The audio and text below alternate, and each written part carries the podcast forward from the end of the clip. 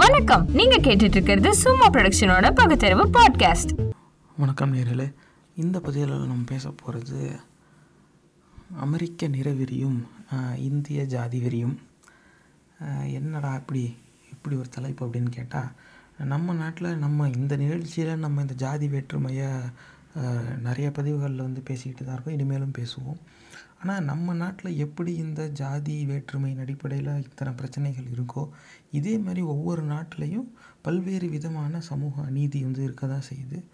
அந்த கொடுமைகள்லாம் வந்து எப்படி இருக்குது அப்படிங்கிறத நம்ம புரிஞ்சுக்கிட்டாவே நம்ம நாடு எந்த நிலையில் இருக்குது, இப்போ நம்ம எங்கே இருக்கோம், அடுத்து நம்ம எங்கே போகணுங்கிறதுக்கு நம்ம சிந்திக்கிறதுக்கு ஒரு வசதியாக இருக்கும் அப்படிங்கிற எண்ணத்தில் தான் இந்த தலைப்பு. இதுக்கு வந்து கண்டிப்பாக இந்த துறையில் பணி செஞ்சவங்க, இதில் ஆராய்ச்சி செஞ்சவங்கக்கிட்ட நம்ம கேட்டால் தான் நமக்கு சரியான பதில் கிடைக்கும் அப்படிங்கிறது ஒன்று. அதோடு நம்ம வந்து வேறு நாட்டில் இருக்கிற இதே மாதிரியான இன நிற ரீதியான ஒரு வேற்றுமையை தான் புரிஞ்சுக்க பார்க்குறோம். அப்போ கண்டிப்பாக வேறு நாட்டில் இருக்கிறவங்ககிட்ட தான் பேசி ஆகணும். இதுக்காக இந்த பதிவில் நம்ம கலந்துரையாடலில் நம்மளோட இணைகிறவங்க டாக்டர் ஆஷ்லே மெக்கின்சி. இவங்க வந்து அமெரிக்கா நாட்டில் மிடில் டென்னசி ஸ்டேட் யூனிவர்சிட்டி அப்படிங்கிற பல்கலைக்கழகத்தில் மாந்தவியல் மற்றும் சமூகவியல் துறையில் துணை பேராசிரியராக பணி செய்கிறாங்க. இவங்க பல ஆண்டுகளாக இந்த மாதிரி நிறவெறி, அது சார்ந்த குற்றங்கள், அப்புறம் ஆண் பெண் பாலியல் வேறுபாடுனால நடக்கிற குற்றங்கள், இந்த மாதிரியான தலைப்புகளை தான் வந்து இவங்க ஆராய்ச்சி செஞ்சுக்கிட்டு இருக்காங்க. வாங்க நம்ம அவங்க கூட போய் பேசுவோம். Good afternoon, Dr. McKinzie.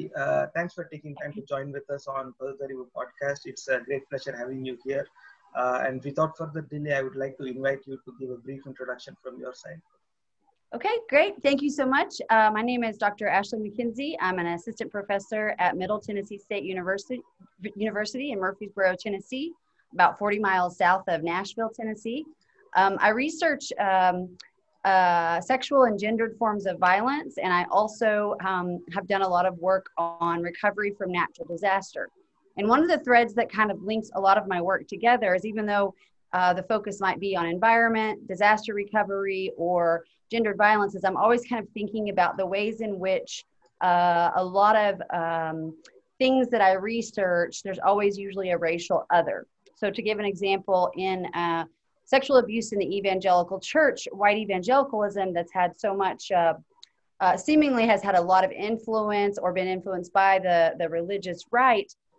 White evangelicalism in the context of the United States has always been premised on a racialized other, or the history of it has.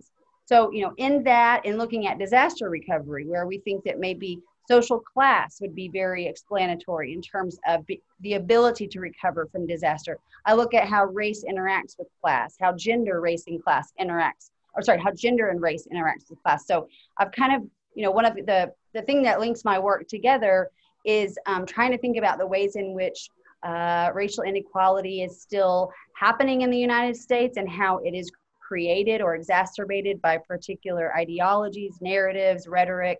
Anyway, that's a little bit about me. I teach classes on a lot of different topics, and currently working on some articles and a book manuscript from, the book manuscript I'm working on chapters, but outlines for chapters on sexual abuse in church settings. Would you like any more information? No, that was very elaborate. Thanks for that. And in fact, In that process, you just answered my first question quite precisely there. But anyways, I'm going to let's jump into the discussion. And I would anyway ask my first question. This is for the sake of setting the record straight, for the sake of our audience who might have different views. Does racism exist in our time now? Absolutely. And I think what's hard about, in the context of the U.S., for people to really understand, is that we're not necessarily talking about individual acts. I mean, we are, but we're not necessarily talking about individuals being prejudiced or biased, though that definitely happens. The way that racism really presents itself, or the way that I see it presenting itself, and I'm obviously white, so I've not experienced racism, it is sort of in institutional, structural forms. So education is unequal by race. Housing is not equal by race. Opportunities are still not equal by race. So while the everyday experiences of microaggressions are very real for people of color, and I'm not diminishing that, one of the things that's so hard and so slick about racism is that it exists in these institutions. It's codified, you know? So one really quick example of how that plays out in the context of the United States is in housing policies. So in the 1930s, in the 1940s, there was the practice of redlining, which basically kept Black folks in particular out of the suburban housing market, which was the main source of how Americans post-World War II were able to build their wealth. So you look at the situation now, and depending on when you look at it, Black Americans versus white Americans have somewhere between 1/10 to 1/16 of the wealth that white Americans have.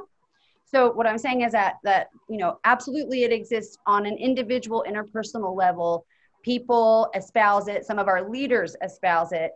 But I think what is so slick about it, or what makes people say it doesn't exist, is that they don't see it. They don't see themselves as being discriminatory, and they don't understand that it's in these policies. It's in these larger structural social systems.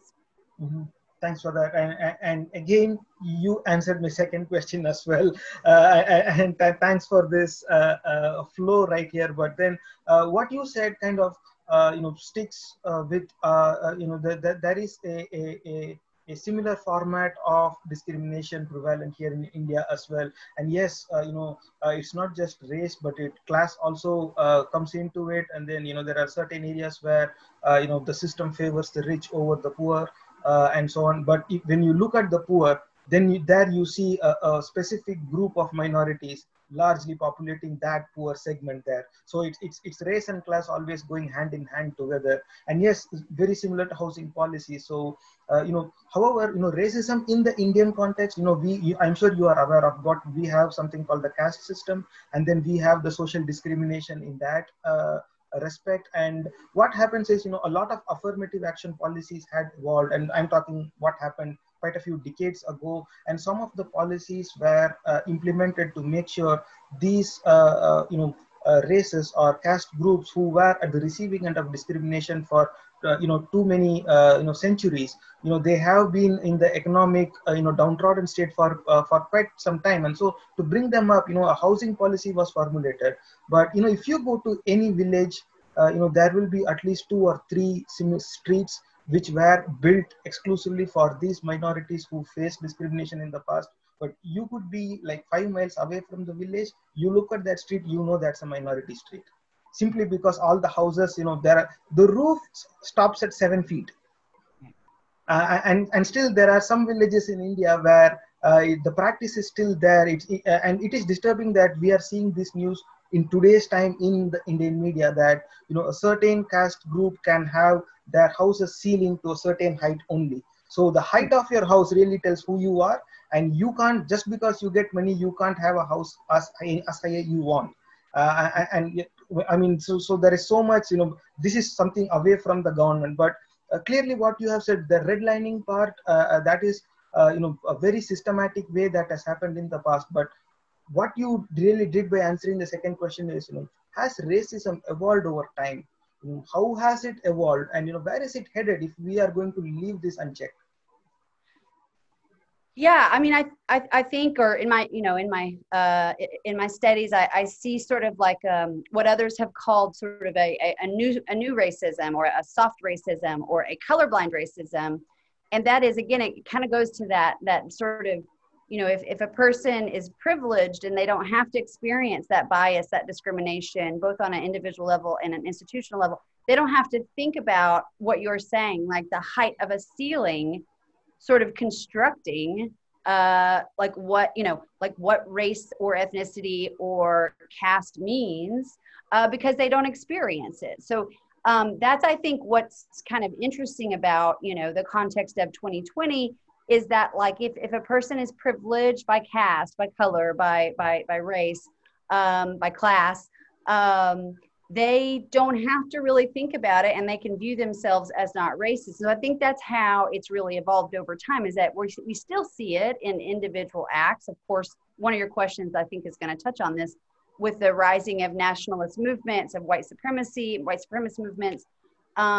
But, you know, one of the things sociologists call this is colorblind racism, where white Americans, white U.S. people will say, you know, I don't see color, I am not racist. We consider this to be a form of racism because racism still exists. People saying that they don't see race, they're actually kind of ignoring the problem, that there are still real differences based on race. So that's one way that it's evolved. I think there's also a hesitancy, maybe less so now with the quote unquote millennials and the Zoomers, but it seems like people are really like, you know, they are afraid to even talk about it. You know, if they talk about it, then that means that they're admitting it, that there's a problem. And then that means that there's something that needs to be done about it. And I think a lot of folks, again, because of privilege, because of their life, you know, where they've kind of, you know, they fall in all these different hierarchies, they are not willing or they don't want to examine that. So yeah, it's sort of, it's soft. I mean, you know, it has evolved over time, but there's also some very striking, I'll say that, and then I'll say there's some striking parallels between, say, lynching and police killings that we've seen in the context of the U.S. There's some striking parallels between what happened to, say, Trayvon Martin and what happened to Emmett Till. So while I'll say that it's in some ways, a more subtle form of perhaps in some ways, yeah, of racism, there's also still overt acts of violence that are very kind of ideologically and materially connected to things that happened in the past. So I guess my answer is both yes, it has evolved, and in some ways, yes and no, because we're still seeing a lot of the same things, but perhaps in a different iteration. Mm-hmm. Thanks for that. And, you know, I do agree with you. A lot of people, especially the younger generation, even though older folks, they do, you know, avoid this whole topic of racial or social discrimination, anything related to social justice. They don't talk about it, largely because, you know, they are quite open about it. If they come from a minority background, if they belong to a minority group, then, you know, they are fine with it. But then if they come from a non-minority group, then I think they have this false notion of a self-inflicted guilt complex that, you know, if I come from a majority group or a non-minority group and I'm going to talk about racism, then, I don't see that difference. But then I'm going to talk about, my fellow folks who show that difference, and then that kind of puts me in a tough spot, and I want to avoid that guilt at all costs. And that's just my opinion, but I would like to ask, how wrong am I? I think you're right. Or I think that there's a tendency for people, and psychological research bears this out, linguistic research, for people to think in kind of black and white thinking. Wrong, right, you know, good, bad. And some of these conversations around inequality writ large and race too require particularly privileged people to think about things contextually, to get outside of what they see on the media, you know, because here in the US, but Black people in particular are overrepresented as criminals. So people, I'm going to make a point, I'm sorry. So people who are privileged, they might see that their entire life. So when they see a police killing of, say, George Floyd, it just reinforces that black and white thinking, you know, more black people commit crimes is what they think. And so they're unwilling to get outside of that black and white thinking and really engage in critical thinking. And on a personal level, you talk about guilt, it can induce feelings of discomfort. But what I say to that is that it's 2020. It's time for you to be uncomfortable. You know, it's time for us to, because if people, particularly privileged people, don't engage in that hard work, then this is just going to keep repeating. Well, you know, it's you know, that's what we have to do if we're going to ever learn from our mistakes. So I absolutely think that yes, that there's so much discomfort and guilt, as you mentioned. For whatever reason, the younger generation seems more engaged. I don't know if that's because perhaps, and this is my opinion too, I don't know if it's the role of social media or if they are being exposed to more diverse ideas. And maybe it's sort of a generation effect where young people across the board, even in the past, had more, you know, open open ideas about stuff. And then as they age, they kind of, you know, are, I don't know. So it could be a lot of different things. But I've noticed in the students in my classroom that as I've taught, and I've been teaching about 10 years, it seems like almost every year, every other year, I noticed to myself that these students are more open to diverse ideas, to discussions about white supremacy, to discussions about gender, sexuality, those types of things. So yeah, I think you're spot on in your kind of conjecture and analysis, definitely. Sure, thanks for that. And you really took us to the next question here. You did mention this whole stereotyping effect where, you know, they see an act of crime committed by a police officer against a minority, and then the first thing that comes to their mind, that mental heuristic there that, you know, black people are, you know, most of the criminals come from that background, you know, that stereotyping crime and race, you know, putting, you know, those two together in the mind and trying to justify what they see on TV. And that does happen. So my question now is, you know, this racism and racial bias, what's the difference? Are they related? How do we understand that? So it kind of depends on who's defining racism. So for me, we all have bias. We are kind of I wouldn't want to say hardwired as a sociologist, but again, psychological research shows us that from a very early age, we tend to categorize things. So in a society that has a racial hierarchy, a gender hierarchy, a class hierarchy, then, you know, we are going to learn, whether we're privileged or not, or privileged and oppressed, kind of different ideas about others. Oh, those people over there. So I think I'm going to answer your question in two ways. I think that anybody can be biased about a lot of different things. And many times that bias is, as you mentioned, kind of unintentional or unrecognized. What is particularly powerful though about bias, even unintentional bias, is when somebody has the power to do something about it. And in the context of, you know, many societies around the country, the people who have the power to do something about it, or how it stings, how it ends up being discriminatory, is they are the privileged group or the majority group.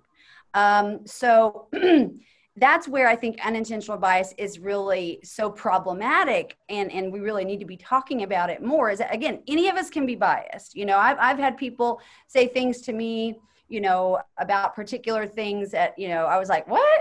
But at the same time, you know, I'm a privileged person because my skin color is whiter. And so so at the end of the day, even though my feelings got hurt that somebody might have thought something about me, it didn't really affect me in terms of like job chances, educational opportunities. You know what I'm saying?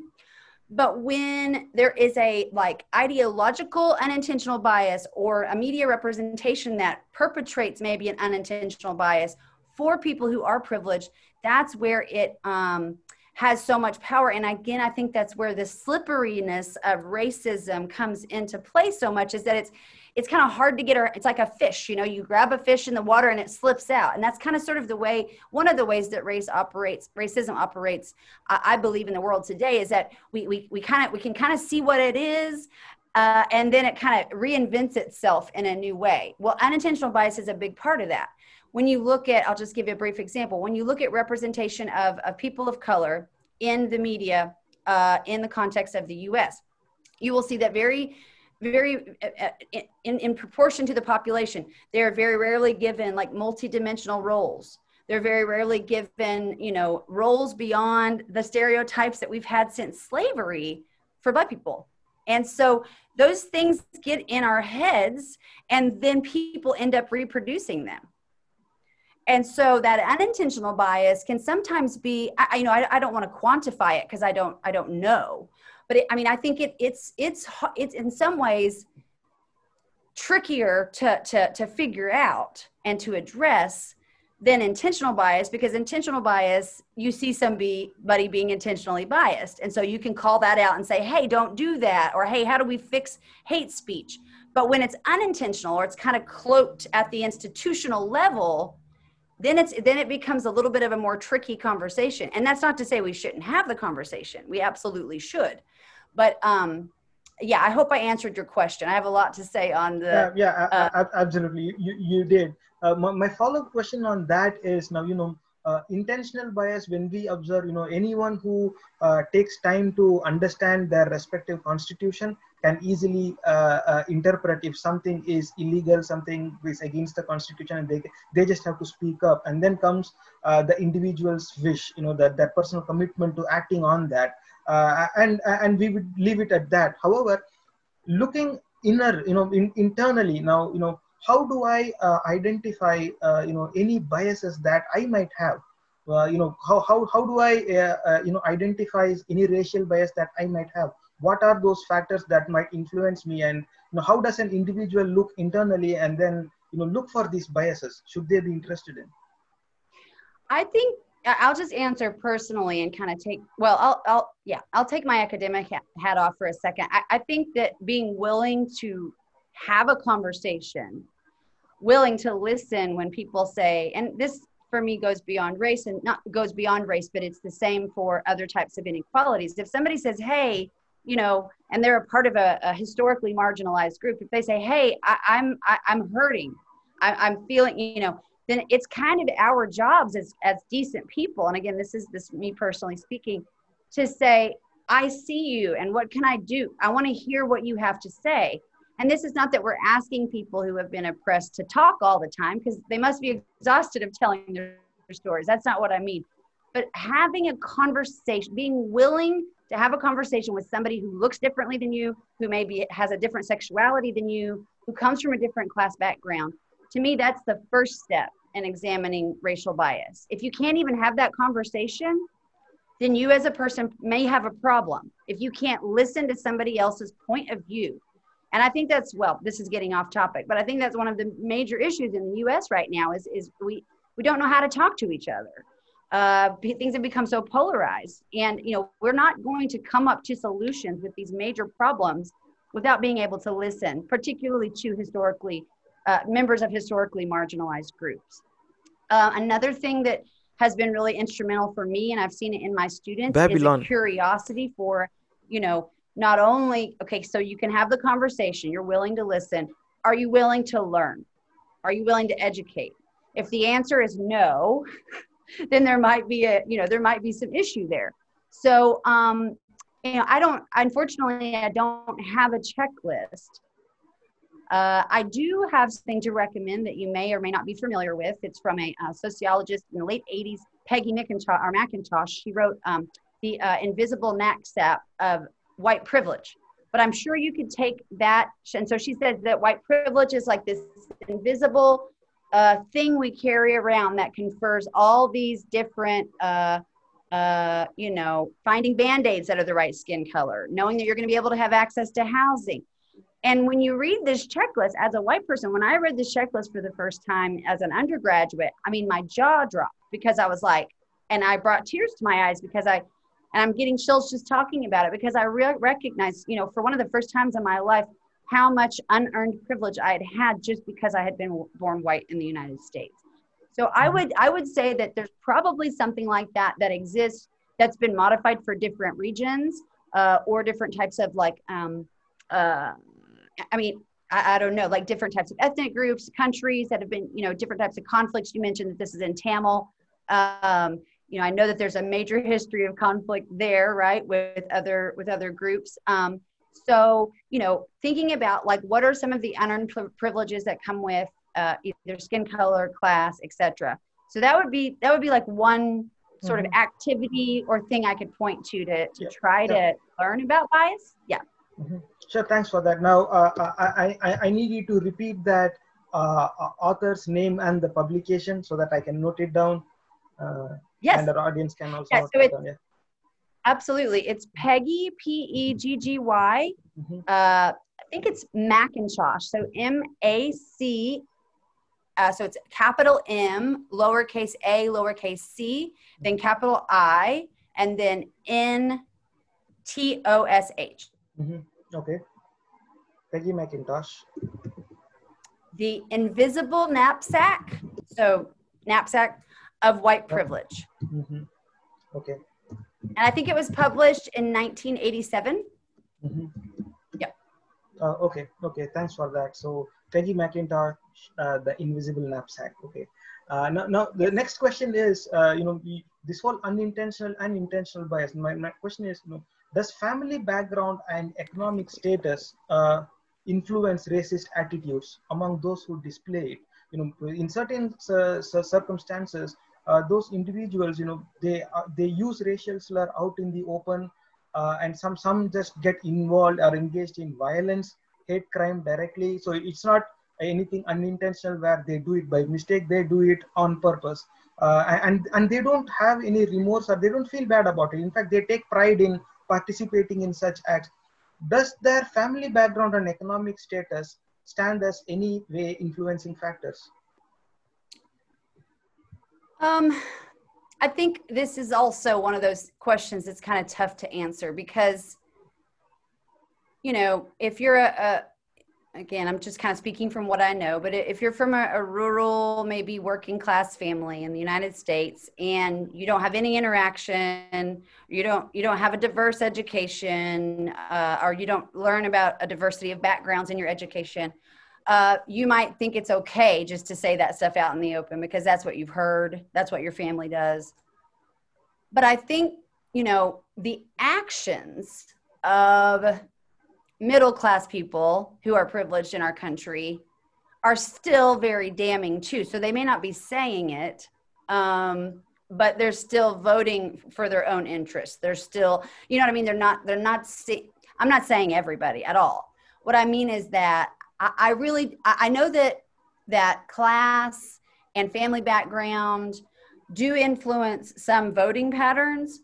I know that, some of the major, it's just hard for me to answer this particular question because it's difficult for me to differentiate in my mind what would be the predictor of somebody being openly discriminatory or saying racial slurs, except that they haven't been educated that's not okay.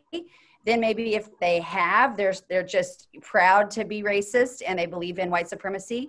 But I also think in some ways, at least here in the US, that focusing on some of those hate crimes, and we should be focusing on them, but at the expense of, again, these kind of bigger systematic things that are happening with government, with policies, with leaders, I'm not sure to give you a reason why I'm hesitating. I'm not really sure why, say, President Trump would engage in some of the bellicose rhetoric that he did surrounding issues of race, except to stir up his base.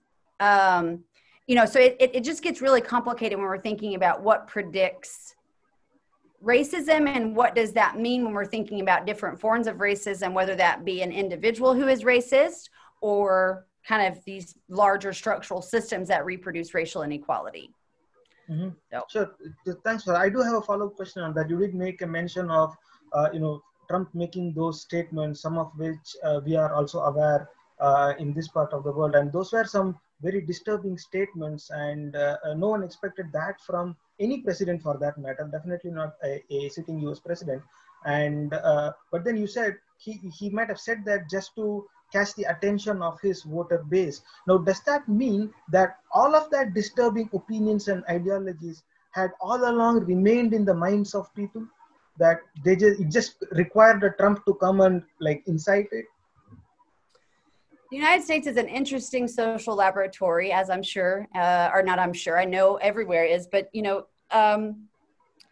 perhaps it's very interesting to think about. Yes, of course. He's saying things that people I hope it's a pretty small, but that some people have wanted to hear. I don't want to speculate. Yes, there have always been, underlying rhetorics. And you can see this from president to president, even presidents who espouse to be somewhat anti-racist. You can see this with Bill Clinton's crime bill in 1994 that ended up locking up massive amounts of people of color. Now, again, Clinton's administration, the people around him, I don't want to place a lot of blame on one person, but it does seem like with Trump, he's been willing to engage it very explicitly. And so your question of has this been kind of going, this whole time? I mean, I think so, because so many people seem to get behind that. The reason why I say the U.S. is an interesting case study, though, is I don't think, for any way, shape, or form, that the, you know, 70 million, well, I don't want to get into the election too much, but I don't think that every, you know, people who are necessarily one political party or the other, that excuses them from problematic views about race, class, gender, et cetera. But I do think that his rhetoric brought some people back into the forefront of U.S. life that, you know, we had maybe,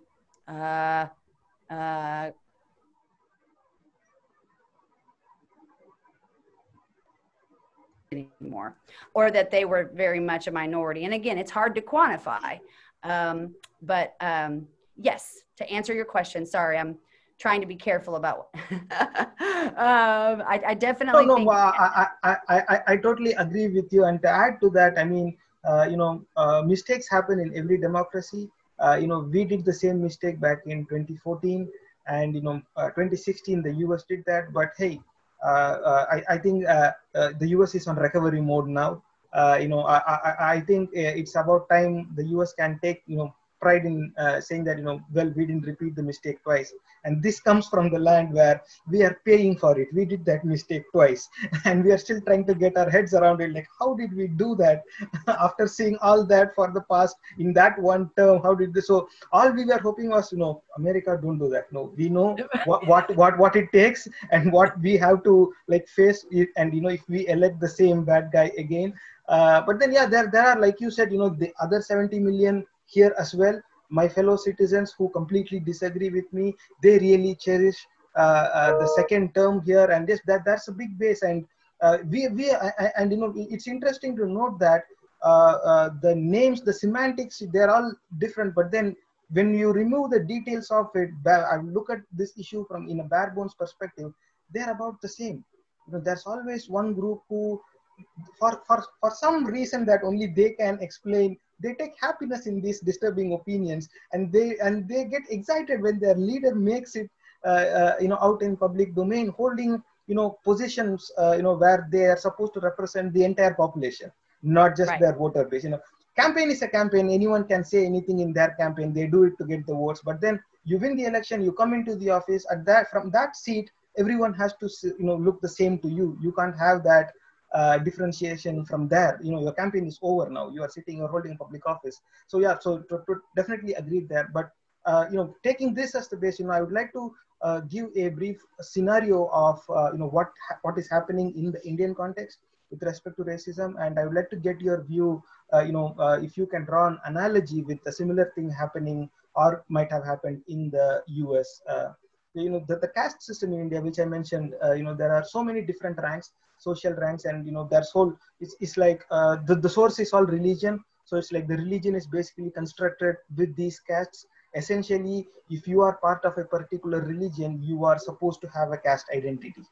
All of this is man-made, made up. But then, so you can't be in that religion without necessarily having a caste identity. That's how important it is. And then there is this whole rank, you are at the top, you are at the middle, you are at the bottom, and so on. And apparently, if you go back into the history of it, which they say is, the discussion gets a bit theological there. They say, different people came from different parts of God. And then that glorifies their social rank in today's time. But all of this aside, in today's time, they have different titles that they carry along with them, and then they take a good amount of pride, and some of them go to the extent of saying each caste identity, each ethnic or social group have a different DNA. Right? They really believe that all humans are not equal, and they think their racial or caste identity actually, their blood is some way, little bit bluer than the other, it is purer than the other, and then they talk about these crazy things called genetic purity, and then all of this, and they take pride in talking about all of this, and there's a whole lot of discussion going on right now, especially from the right-wing propaganda, to bring back these, these are things which were very popular and in social practice many decades ago, but, we were thinking, okay, we have come far away from that. It's been 6-7 decades of freedom. We still have those problems, but it's not as bad as it used to be. But since 2014, I think right now we are about 40 years backwards. And we don't know how far backwards we would go. This whole theory of, there are some humans who are just superior in terms of their construct itself.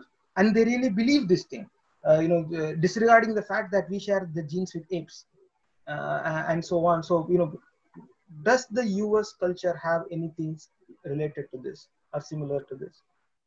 Yeah, and I'll try to be quicker than I have been. The first thing is, of course, I think the first thing I thought of when I read this question was the Charlottesville rally in 2017, where, these people are with tiki torches and they're saying the most abhorrent things about, and some of those people were saying things like, I don't believe that black people are less, or I don't believe that Jews are less, but that we shouldn't mix. And then some people were actually saying, I believe. Where I think that this takes place in the American context, the first thing I thought of was the ways in which a lot of people unproblematically talk about racial disparities in disease, in life expectancy, in COVID transmission, to give a very current example. And what ends up happening, or what can happen with some of these data that say black women are more likely to die in childbirth, or people of color are more likely to get, COVID infections, is that it may not be quite as overt as the context you're talking about, but it has in some ways the same effect of biologizing race by saying, look, and riffing, or what I call riffing, shooting from the hip, where people say, black people have higher rates of diabetes and heart disease, and it as if there's something real about the biology of blackness, and we know that there's not. It's a made up, it's all it is melanin in the skin. In fact, and I'm sure you know about this. This was problematic in some ways, but the big genetic survey that was done. Why am I not thinking it? Oh, the Human Genome Project. What we learned from that is that I'm more likely to have more variation with a random white person, or to vary more with a random white person, than I am somebody who has a different skin tone than me. So we know that it doesn't mean anything, but the way that health statistics and other types of statistics are presented in the United States, or even sometimes crime statistics, to go back to what I was saying earlier, it has the same effect of relying on the pseudoscience of the early 20th century, late 19th century, in that if people uncritically consume that information, and they don't realize that, well, yeah, of course, disease rates are higher with poverty, with, terrible housing or substandard housing, with living on the margins of society, perhaps generation after generation. Again, this socially created stuff is what's causing these disparities, not anything about biology. So I will say that for the most part, you don't see it. I don't know. I would say that some of our leaders' comments of recent past, in my opinion, have kind of teetered on some of this, but maybe not as overt as the context you're talking about. But what I'm saying, is like, yes, it still does, but it's kind of implicit. Mm-hmm. If that makes sense. And I agree with you. I think the economic disparity kicks in there. If a lot of poor people are going to be crammed up in smaller places, that's what poor neighborhoods look like. Too many people living in smaller places, any transmission of a disease is going to be higher. That has nothing to do with their. That has everything to do with their economic status, the kind of situation, circumstances that they live in. Do those neighborhoods get all the sanitation and those programs that the other neighborhoods get? It's a question to answer. That's what it is. And the same way, if they remain poor for extended periods of time, that they have to choose between cheese and processed meat as their meal, you are going to have them, with diabetes. And again, it is just an indicator of the economic deprivation that those groups have been facing for a lot. And for it's not their fault. But then I think what is happening is people are making an observation, and then they're just straight away connecting that to the race. Okay, here's an observation, and the race is the reason, without necessarily asking the question why, how, on what basis. But then governments have, especially within democratic setups, policies have evolved to some extent. Constitutions had been rewritten, amendments have happened so much. So at various levels, and over time, a lot of affirmative action policies have been created and implemented. Well, the implementation part is still debatable, and different countries have their own existing issues of, well, the policy says this, but it's not there in practice, and so on.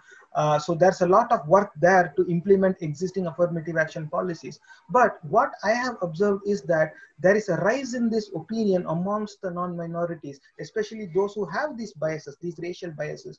They say, well, these minorities, they don't work hard. They just take advantage or undue advantage of these affirmative action policies, and they don't work hard, and they rely on freebies, while the rest of us who are the ones working hard to pay for their benefits.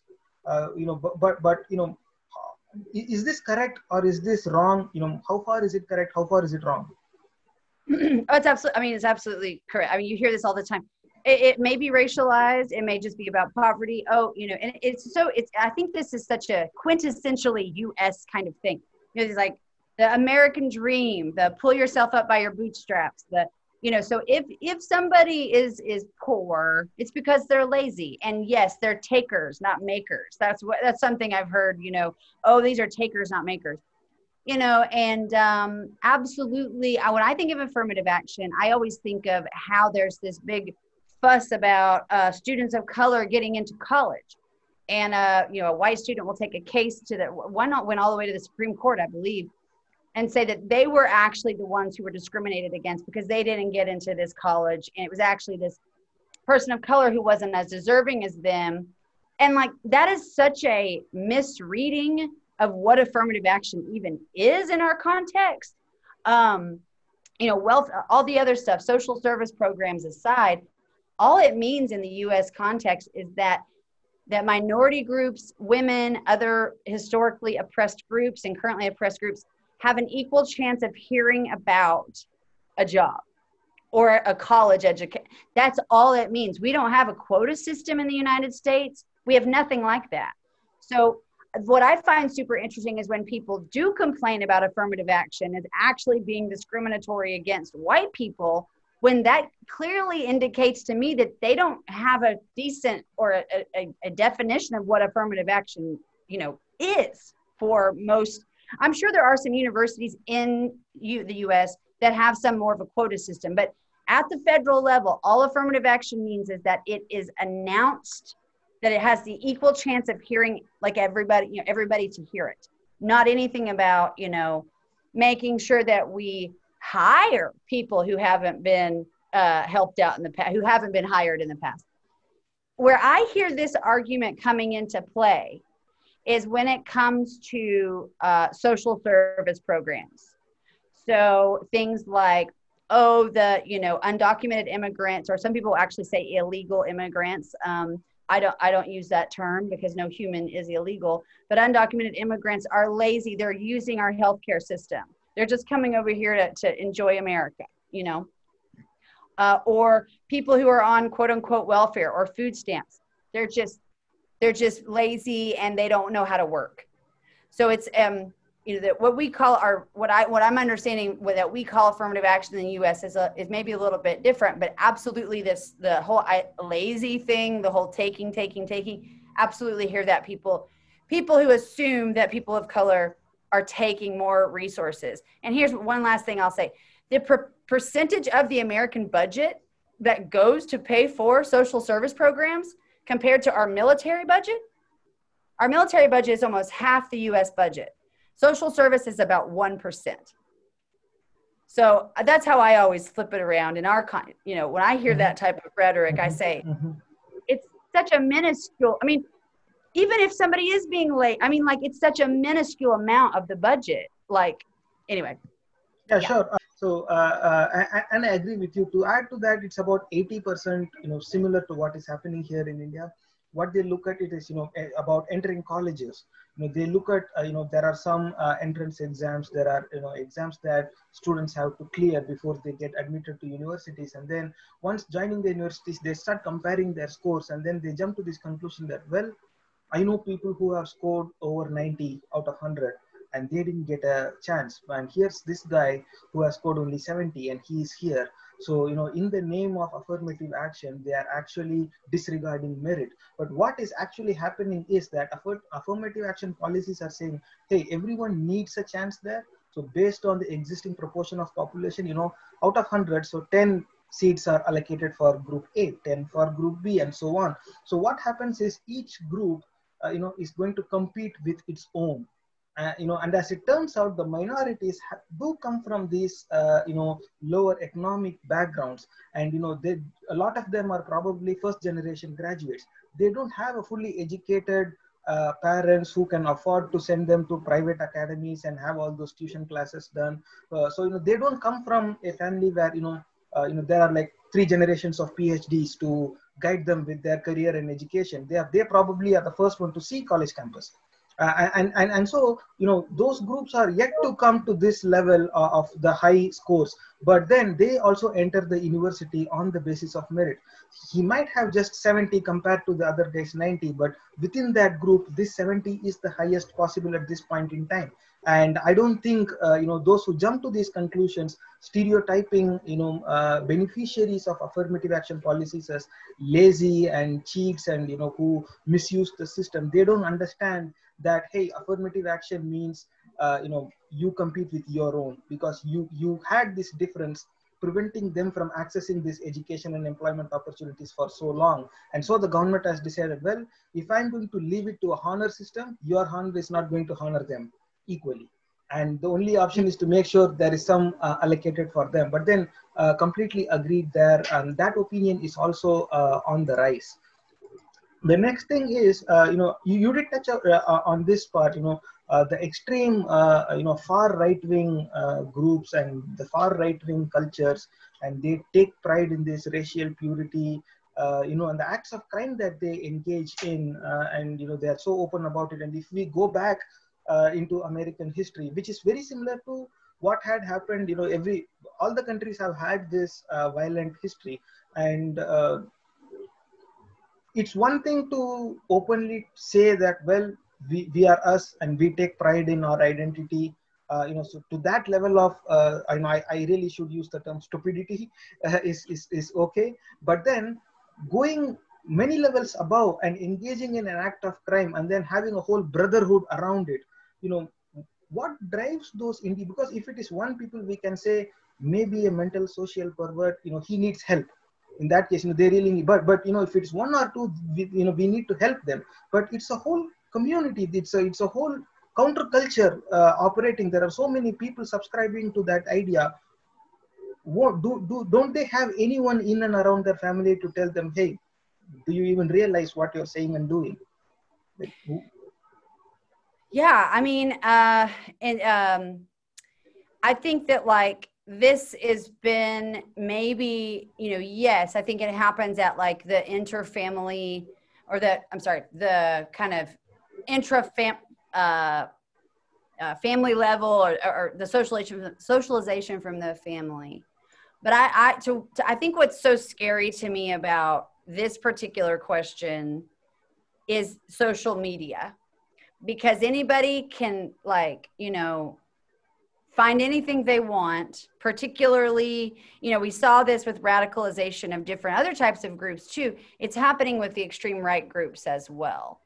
Or not other, but you know, and I'm not an expert, so this may be something you have to edit out, but like with the same thing, like with, you know, the radicalization of some Islamicists, right? Where they said it was happening online. The same thing I think is happening with white right-wing racist groups. If somebody has that opinion or they feel it, or let's say in the case of Dylann Roof in the United States, his girlfriend broke up with him, I think for an African-American man.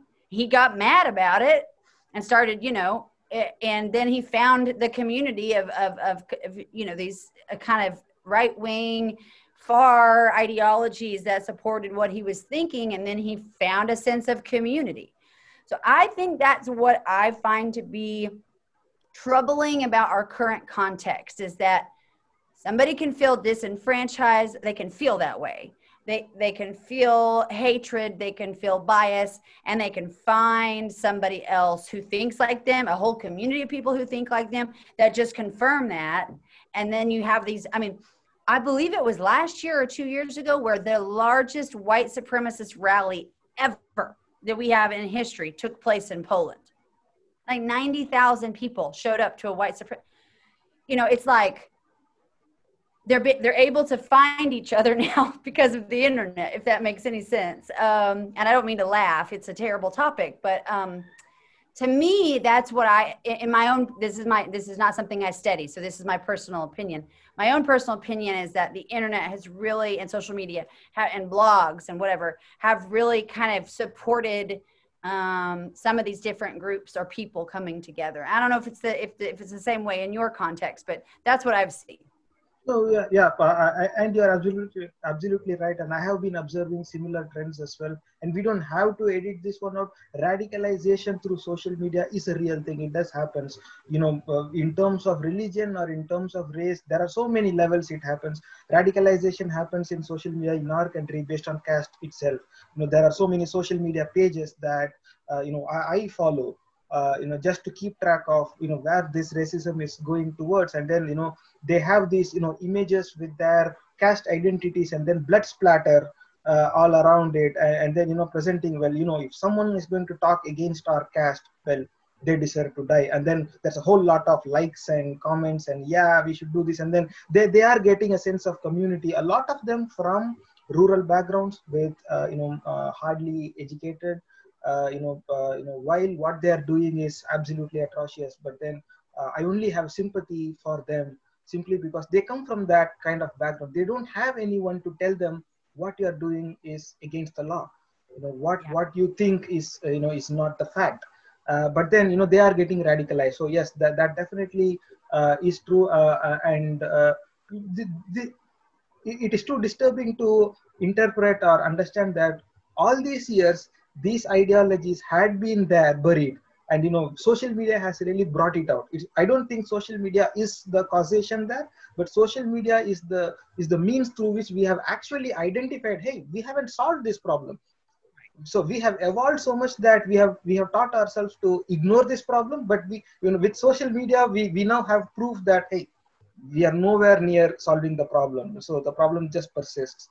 So I completely agree with you there. But the next thing, you know, moving away from these, you know, violent racial topic, racism topic to, you know, the softer version of this, you know, let's get into the employment scenario, the corporate circles. You know, there are managers, you know, I have, you know, my friends have told me on many occasions where they moved into different towns because their job was there.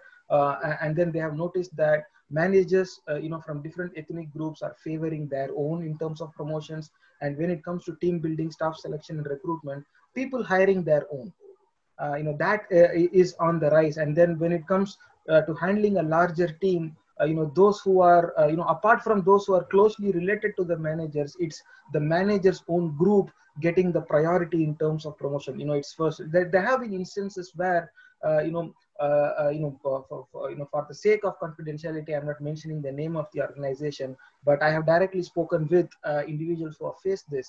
And what one person told me is, you know, they are part of a bunch of youngsters, young people. You know, it's probably one of their first jobs straight out of college, and they moved to a different town, different language there. They're working there, and something bad went with the company. You know, losses, and then they are downsizing. As it turns out, employees from a very specific set of states or cities were getting laid off in batches, while the others are still there. And at some point, if they saw this pattern, and this guy walked up to HR and said, "Hey, how come only people from my state are getting downsized when those around here are not getting downsized?" The direct reply he got was, "Well, I'll take care of my children first." One of my cats just got outside. Okay, sure, I can wait. One second.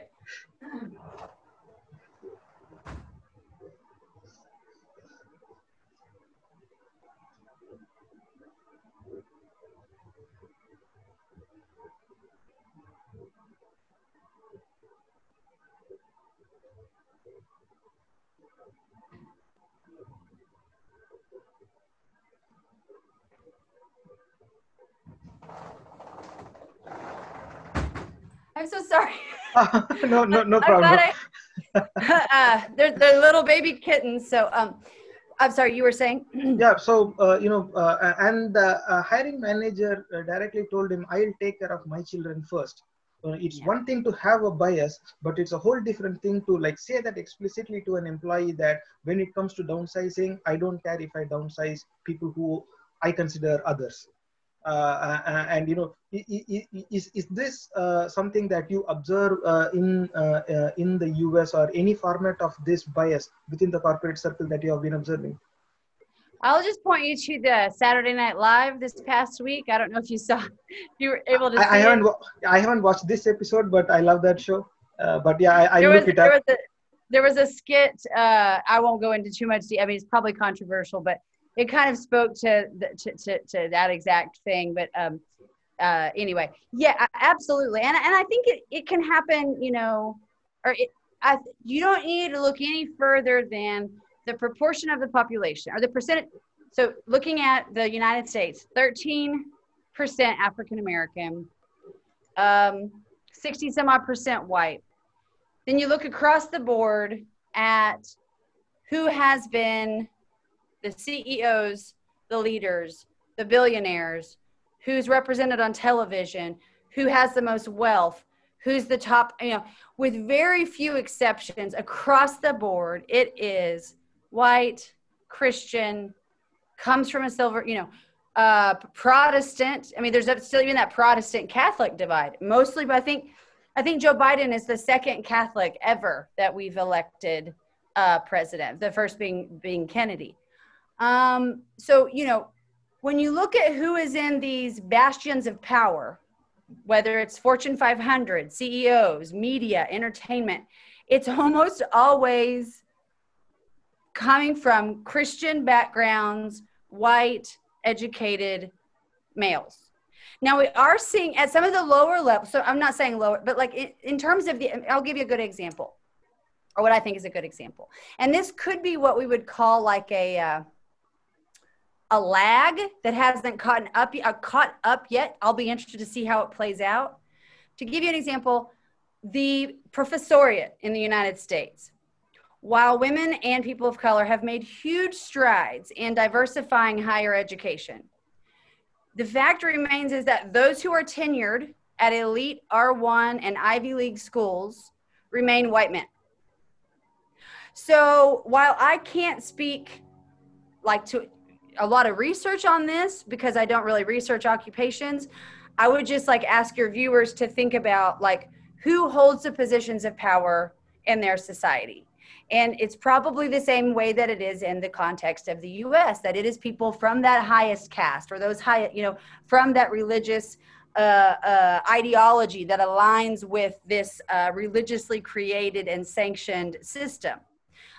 It's kind of the same way in the context of the US, maybe less so in terms of the religion fits with it, or it actually does in some cases, but that's a whole other story for a whole other day, another day.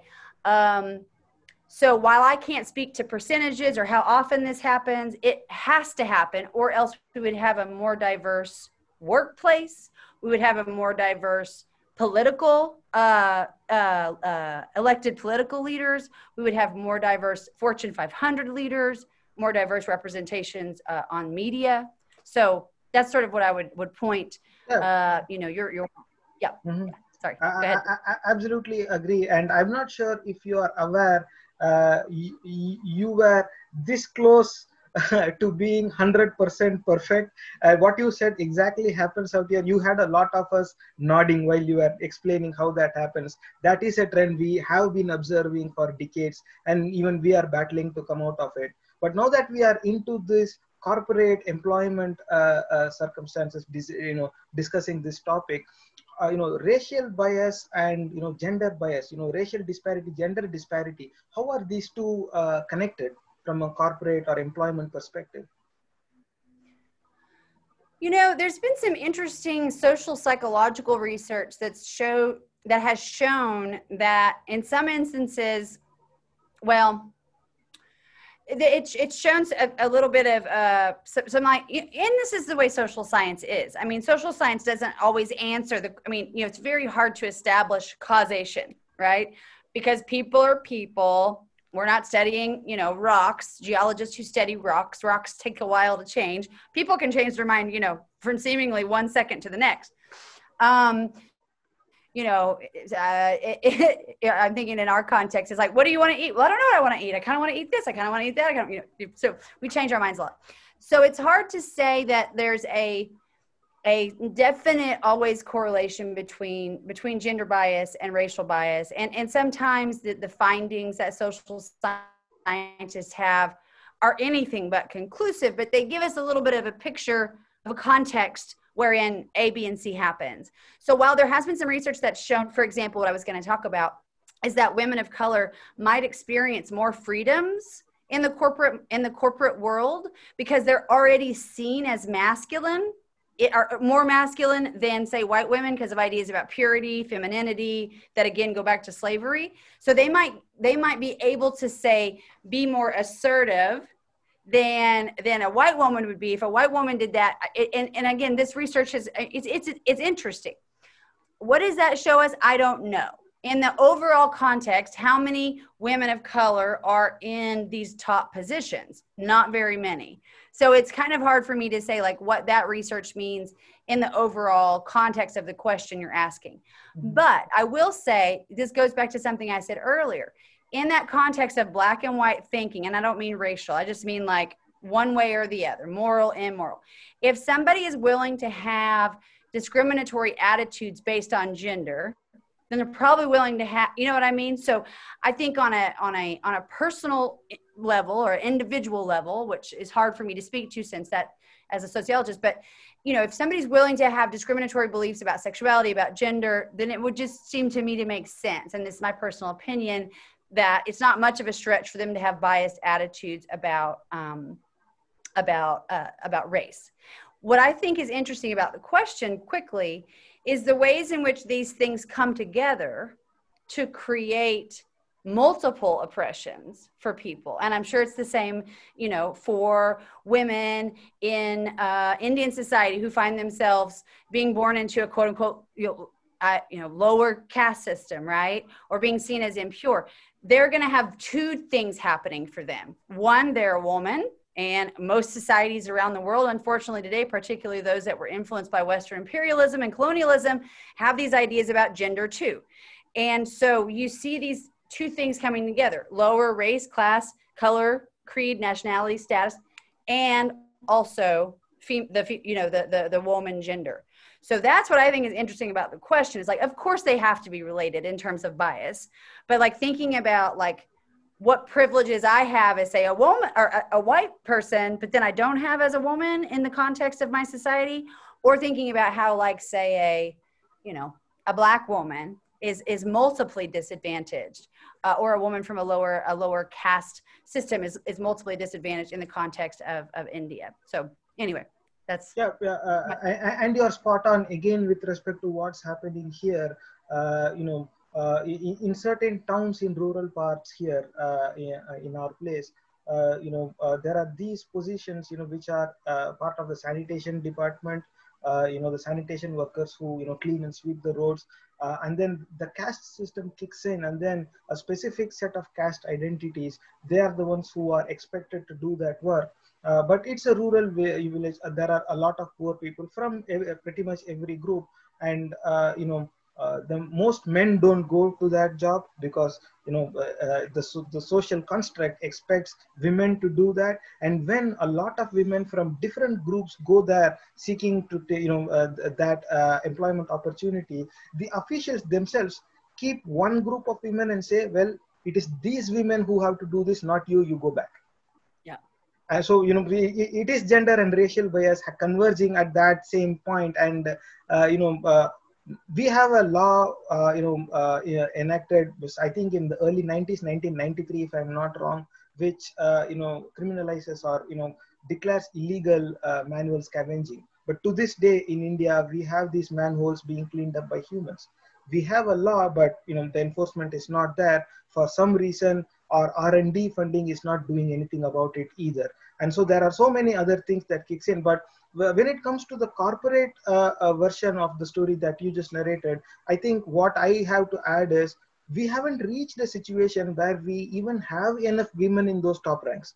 We need to get to that situation before we can say, well, we need women from different groups. First, we need women. We haven't reached that stage, and I think that itself is a stretch. And I think that takes us to the next question. You know, how can we solve this situation? You know, from my standpoint, it's like, you know, the rich investors, business owners. You know, if you have a granddaughter, you know, let them be the board member. So that way women make it to those boards one way or the other. You know, let women enter that boardroom as board members, and then we can only hope for the change to make. And you know, what we can do is just create a situation. So you know, that is just one. I don't know how wrong I am with that opinion, but that's what I think is one of the stepping stones to have that. You know, gender. You know, removing that gender disparity there, but then. What should parents and teachers do to make sure that children do not develop this gender or racial bias, you know, growing up? Teachers have such a tremendous calling, just like, you know, in our context, clergy or religious leaders or people who have felt called to be teachers. They should also feel called to, in my opinion, and they should feel called, that onus should be on them to try to educate themselves and then their students. Now, I don't know if that's going to happen overnight. You look at all the different, you know, states in the US that have different ideas about curriculum and what should be taught, what shouldn't be taught. To me, there should be an across the board attempt to say, we're going to include, you know, not just a Black History Month, but why isn't every month? Why are the 11 other months White History Month in the context of the US? Like, you know what I'm saying? That seems to signal to children, you know, oh, we've got 1 month to celebrate Black history. So I think and I don't know the answer, but I will say there's a great a bit of research about children and bias. And the thing is, children, until they reach adolescence, for the most part, unless it's really overt in the home, they will make friends across race and oftentimes across gender, if they're allowed to, depending on the context, at way higher rates than they do when they enter into adolescence. So what people have often speculated or researched is happening is that they start to kind of take on the attitudes of the larger society, talking about unconscious bias. So then, you know, so they realize, oh, boys and girls are so different. Oh, they're so ooh and gross and ooh. And to some degree, there's you know, kids are kids. But at the same time, when you think about race and gender, let's say that a Black kid in the US says to his white friend, they're like 13, he said, hey man, I was discriminated against based on my race. And the white kid whose parents have never talked to him about race, or maybe all they've said is everybody's equal. When the white kid hears the Black kid saying that, he's gonna say, hey man, I don't know what you're talking about. You must just have a chip on your shoulder because everybody's equal. So I think that the really important points of parents in particular, especially those parents who want society to be better based on race, we want that so desperately. I don't have kids, but I want that so desperately, is that we make it to where we engage our kids in these uncomfortable discussions as soon as they're able to understand them. Because if we don't do it, if parents don't do it, society's going to. And what society is going to tell these kids is going to be oftentimes, most of the time, that unconscious bias, those stereotypes that are all around us. So it really does, that burden, I think, is so on the parents and on the educators to say, we have to call this out at an early age. I've had students in the past tell me, well, how young is too young? And I say, well, how young do kids start playing violent video games? Or do they see misogyny on television? When do they start doing it? 5, 6, 7, 8. Well, if they're young enough to learn about that then, in other contexts, why not teach them about racial inequality? Why not go ahead and tell them at a young age, we live in a society that's structured by race? And some people, so I think I think there's so much we can do at an early age, because if parents don't do it, if teachers don't do it, students are going to learn, kids are going to learn from somebody else. Absolutely. Thanks for that. That's a very valid thought there. But, you know, this is something that we all need to chip in. We all need to contribute at, our own levels through, in our life itself. But, this is more in terms of positive, what needs to be done to eradicate, these racial and gender bias issues. But what are the things that we should stop doing that is going to prevent us from getting, achieving this goal? I mean, I think, again, it goes back to something I said earlier, being willing to have a conversation like you're doing, like we're doing, being willing to reach across, and this is so great with Zoom or whatnot, across, country borders. Like you reached out to me and Dr. Foss, that, people are like, yeah, let's have this discussion. Let's have this talk. I know it sounds such a simple thing, and I'm not trying to just give you a simple answer, but in my opinion, from what I've read, that the first thing that we can do is just be willing to talk to one another, and listen. Because I'll give you another example. If I get a little choked up, I'm sorry, but if I start to understand that my actions of driving a car in the United States are affecting somebody in the Maldives, that they're not going to have a country in 10 years, 20 years, 30 years, that my, maybe not me, but that I could do something to see the person somewhere else or in the inner city, if I can start to see people's humanity, if I see you as a human, if you see me as a human, I can't hurt you. You know what I mean? Mm-hmm. And that's sort of where the whole bias thing comes in, is that we've learned to see people as less than, or as not quite as. We're not experiencing their whole humanity. They may not be experiencing ours. And so I think that how we do better is we learn to be, this sounds so simple, and I'm not trying to give you a simple answer, but we learn to think critically about how our actions affect others, and how do we cultivate a sense of, what I ask my students to think about, how do we cultivate a sense of global citizenship, of global humanity, regardless of where you're from, regardless of what neighborhood you're from. We are all in this together. And as soon as we start doing that individually, at the state level, at the federal level, the national, then I think that's when change will occur. And I know that sounds kind of, maybe trite or a little, ambitious. I mean, we need an ambition. We need a goal to start moving towards. Only then we can say if that is working or not. If it's not working, we need a better goal, basically a different definition of the same. So I totally agree with you there. And, just one final question there, taking this gender racial discussion here, then comes what is still just left out is the class portion of it. Now we are in the middle of the COVID-19 pandemic. Let's say some months down the line that, we hope as soon as possible, but based on my discussions with the doctors, they're saying mid-2021 best case scenario by when the first vaccine would be there. And then there are going to be multiple iterations of the same. So it's going to be 2022 when the full and final vaccine is going to be ready. But then availability to this vaccine across all the economic classes. How is, what are going to be the challenges? Do you think these biases are going to kick in and it's going to prevent, poor people from accessing this healthcare, a critical piece of healthcare at the time of this pandemic, compared to, their rich counterparts? Across the world, I do. I mean, I absolutely do. There are going to be different societies and countries and cities and who do better, I know that in the context of COVID testing, if somebody didn't have the Affordable Care Act or some other type of insurance, a COVID test was like $230.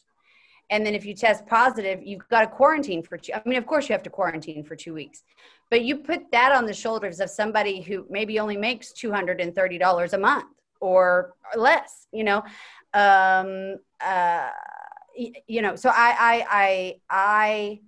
I know how expensive healthcare already is in a lot of places. So to think that the pandemic and the vaccine are not going to differentially impact people based on class, and then the way that, again, caste, race, color, creed, nationality stacks onto that. You can kind of see those intersections. So I absolutely think, and I hope I'm wrong. I hope I'm so wrong, you know, but I absolutely do think that availability of a vaccine, we'll see. I mean, we'll see. Perhaps the WHO and different organizations, the UN will come in and really have a pivotal role to play to make sure that this does get to the poorest populations around the globe. But I mean, just based on just kind of my knee-jerk reaction is, of course, class will play a role in who will be able to have access to this vaccine. And when this is, I mean, this is something that we will be studying for the next 100, 200, 300. I mean, we'll be studying this for such a long time. And I mean, and I don't mean to be a pessimist, but there's a part of me that says looking at history and then looking ahead, it only makes sense to me to think that, of course, looking at as this is happening in real time, but again, the future, of course, we'll look back and say how it affected people differentially based on class and race. It just, you know, there is an interesting thing though about gender in terms of COVID is that in here in the United States, it seems to be affecting more men than women. I'm interested to know about that. Well, what is that?